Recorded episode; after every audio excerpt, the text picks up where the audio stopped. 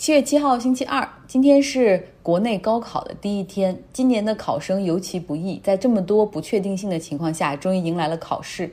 我一想到在考场上好像还要戴口罩哈，所以真的给大家加油。家长和老师们总喜欢形容高考是一生中最重要的一天，因为高考定终身，它无比重要等等，来强调你必须努力学习。但是我相信很多人跟我一样走过高考十多年之后，回头发现，高考实际上和你人生的快乐、成功、幸福关联都不大。它给你能够带来的快乐和满足，或者失落，只会停留在这个夏天。但是并不是让大家不重视高考，而是把高考看成一段寒窗苦读的结束，同时更是奔向更自由、更自我生活的开始。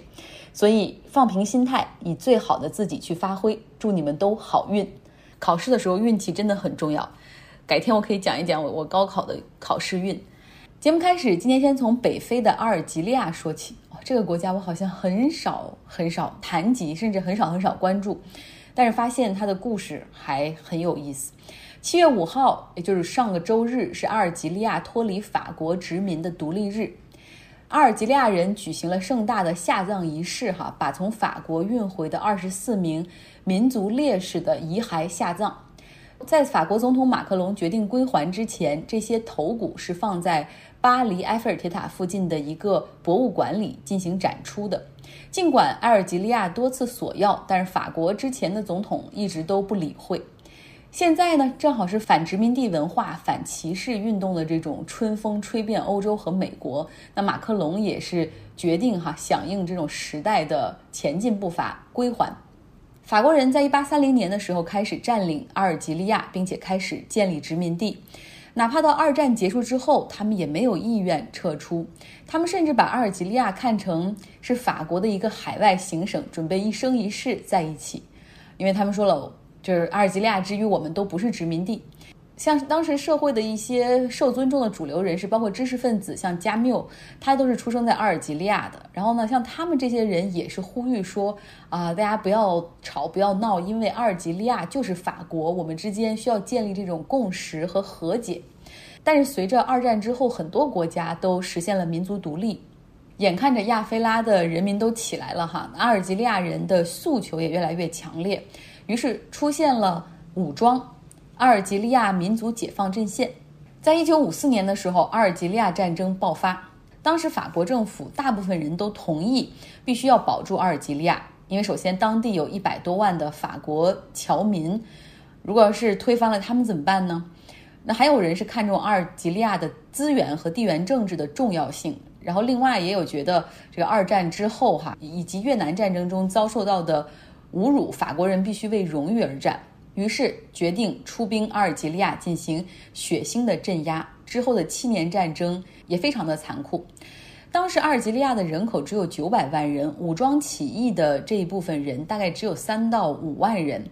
那法国居然派去了四十多万的部队，残忍的镇压，并且杀死阿尔及利亚民族解放阵线的战士，还决定带回四十个人的头骨，哈，把他们带回到巴黎。一是为了要震慑更多的阿尔及利亚人，意思就是你看我们杀无赦哈，如果反抗的话。第二个就是要给法国人展示，你看我们法国军队的英勇。这些头骨一直被放在巴黎的博物馆里展出。那当时呢，阿尔及利亚地方内部也有强硬派，就是要坚决争取民族独立；也有亲法派，别忘了法国还有一百多万的侨民在那儿哈，然后这个人口比例也比较大。那在法国内部呢，也有很多阿尔及利亚的移民，一些同情阿尔及利亚的、支持阿尔及利亚民族独立的法国人。所以，总之是各种势力交织和角力在一起。战场上的常规交锋打不过哈，这但是这阿尔及利亚的这些武装组织，他们并没有放弃，而是在本土和法国都发起了一些暗杀和这种爆炸式的反抗活动。虽然法国呢在表面上控制住了局面，但造成了整个动荡的社会秩序、庞大的军费支出、经济的拖累经济，同时他们那种残酷的镇压手法也遭到了。一些公众的质疑，总之民意非常的分裂，这甚至直接导致了法国二战后的这个第四共和国的倒台。当时啊，由于害怕被巴黎所抛弃，在阿尔及利亚的这些法国殖民者，包括在那儿的法国军队，他们就要发起政变哈。他们隔空喊话说，必须让戴高乐重新回来上台，要不然就要袭击巴黎，推翻政府。后来呢，国会被迫授予戴高乐全权来执掌整个的法国哈。然后他后来又通过了新的宪法，成立了第五共和国。在上任之前，其实戴高乐心里是很同情这些在阿尔及利亚的法国军队的。但上任之后，他评估了一下整个的局势，后来觉得还是应该结束这场战争，然后支持让阿尔及利亚人实现民族自觉，哈，看看是不是要独立。结果这也引发了这种法国军队内部和一些右翼的不满，他们准备再度发动政变，像。像戴高乐威望这样高的人，也在广播中发表讲话，恳求道：“说法国的男人们、女人们，请帮助我。”后来呢，这个军方中的右翼势力妥协，戴高乐决定像他承诺的那样，让阿尔及利亚人实现民族自决。到一九六二年的时候，法国和阿尔及利亚的解放阵线达成了停火协议。那在之后的民族自决公投之中，阿尔及利亚人几乎一面倒的赞成独立。实现独立之后，一百多万的法国移民和亲法的几十万的阿尔及利亚人也一同回到了法国。这段历史非常的复杂，但相信大家能够体会到阿尔及利亚的独立对于法国社会带来了怎样的冲击。很多法国人都不愿意直视这段历史，哈，一个是可能离得太近了，再有一个就是你看毁掉了一个法国的第四共和国。在法国总统层面呢，直到奥朗德的时候才承认法国对阿尔及利亚独立战争的残忍镇压，然后道歉。而马克龙呢，他是第一位出生在阿尔及利亚独立之后的总统。今年四十二岁的他，少了一些历史的羁绊哈。所以在二零一七年赢得大选之后，他马上就是就前往阿尔及利亚进行访问，并且表示说法国已经准备好了面对历史。在二零一八年的时候，阿尔及利亚提出说，希望法国总统马克龙可以归还烈士的遗骨。那马克龙也同意了。同时，他在二零一九年的十二月曾经发表一个演讲，说殖民主义是反人类的罪行。那在今年，法国终于归还了这二十位阿尔及利亚烈士的遗骸，并且还会陆续归还更多。那现在呢？阿尔及利亚政府表示说，法国既然你已经开始正视这段历史了，希望你们不仅可以道歉，而且还可以做出一些实质性的对于你们犯下罪行的经济补偿。好多右翼又开始嘲笑马克龙说：“你看，你道歉吧，结果现在呢，他们要求的更多，你要怎么办呢？可能也许犯下的债迟早是要还的。”巴西总统博尔索纳罗又出现了感冒的症状，他再次去接受检测。到底是不是阳性呢？问号哈，我们会持续关注。巴西目前在疫情的榜单上排在美国之后，那排在第三位的是印度。今天它的感染人数超过了俄罗斯。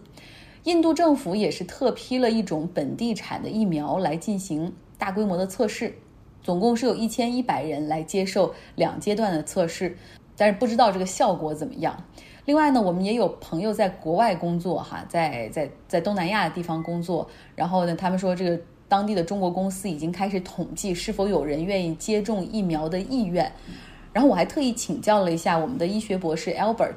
他也是说，他说目前现在疫苗没有经过药监局的批准，所以打的疫苗很可能就是实验中的疫苗，毕竟没有经过大规模的临床试验，最终的效果和安全性不能够确定。所以大家如果有收到类似的信息，比如说告诉你说可以有一种疫苗进行注册，都要谨慎和警惕一些。因为 COVID-19 的疫情关闭了三个月之后，法国的卢浮宫重新开放。为了防止病毒的感染，哈，卢浮宫采取了限流的措施，而且还部分的建筑群也是没有对游客开放。那要求十一岁以上的参观者都需要戴口罩，预约参观的时段，进门口处用 hand sanitizer 去消毒。然后呢，馆内不再设餐厅和衣帽间，参观者也必须跟随引导员去穿过这个博物博物馆，不能自己这样乱走哈，以免。造成聚集，尤其像蒙娜丽莎前面，就是不能像过去那样聚集那么多人那么近了。从三月份疫情关闭卢浮宫以来，已经大概造成了四千多万欧元的损失，就是门票上的损失。所以现在必须要开门了。英国国家美术馆也会在七月八号正式恢复对公众的开放，它也会成为英国在 reopen 之后第一个开放的大型博物馆。那为了降低风险，游客们同时也还是需要去网站上预约时段来参观。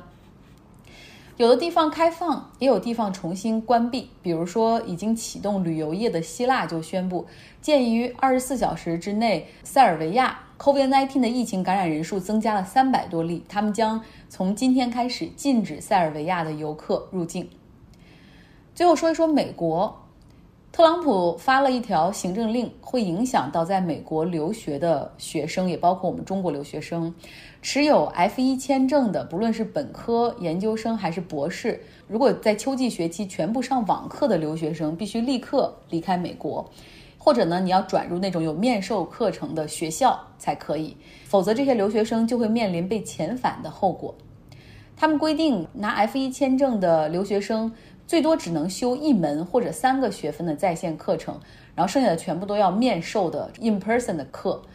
作为留学生，一个学期至少要有六个学分才能保住 F 一的签证，那么就意味着另外至少三个学分要当面来上课。留学生倒是想去课堂里上课，但是学校都不开门啊。像 U C Berkeley 加州伯克利大学整个秋季学期目前看都是网课，还没有规定说。这个八月末开始的秋季学期会不会开放一些小课让大家来上？留学生们应该怎么办呢？不难看出，特朗普通过这个政策，他希望达到两点目的。第一个就是学校，我要逼你开学，对吧？留学生是你那么大的一块利润，而且你们那么重视留学生的利益哈，那你赶紧开学吧，帮我促成社会重启。第二点，他就是 American First，美国优先，留学生走人吧。留学生呢是美国大学的重要营收来源，尤其是对一些州立大学。在二零零八年之后，因为政府削减了对州立大学的补贴，所以大学只能通过扩招留学生来实现补贴本州学生的学费。像加州大学的这个体系里面，国际留学生的数量从两千年的百分之二到二零一九年，这个比例已经增长到了，已经增长到了百分之十四。像 U C 圣地亚哥大学。国际留学生的比例已经占到了百分之二十五，就是因为留学生的学费都比较高，所以我们的学费是用来贴补州立大学的本州人的这种低学费。那特朗普这样一搞，再加上 COVID-19 的疫情，真的会影响留学生继续选择来美国或者留在美国的这样的一个决定，这也会影响到美国大学的财务状况。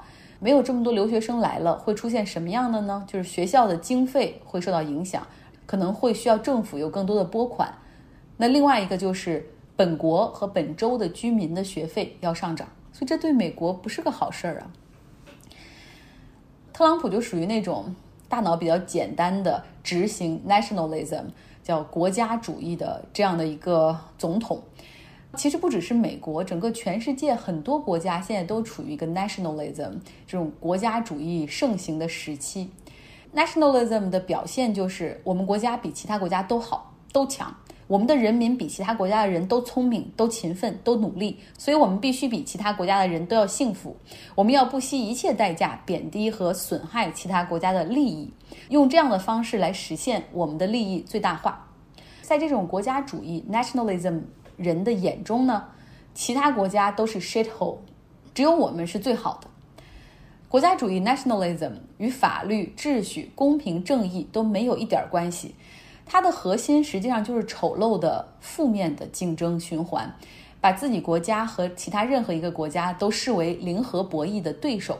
这个世界就是我赢你输。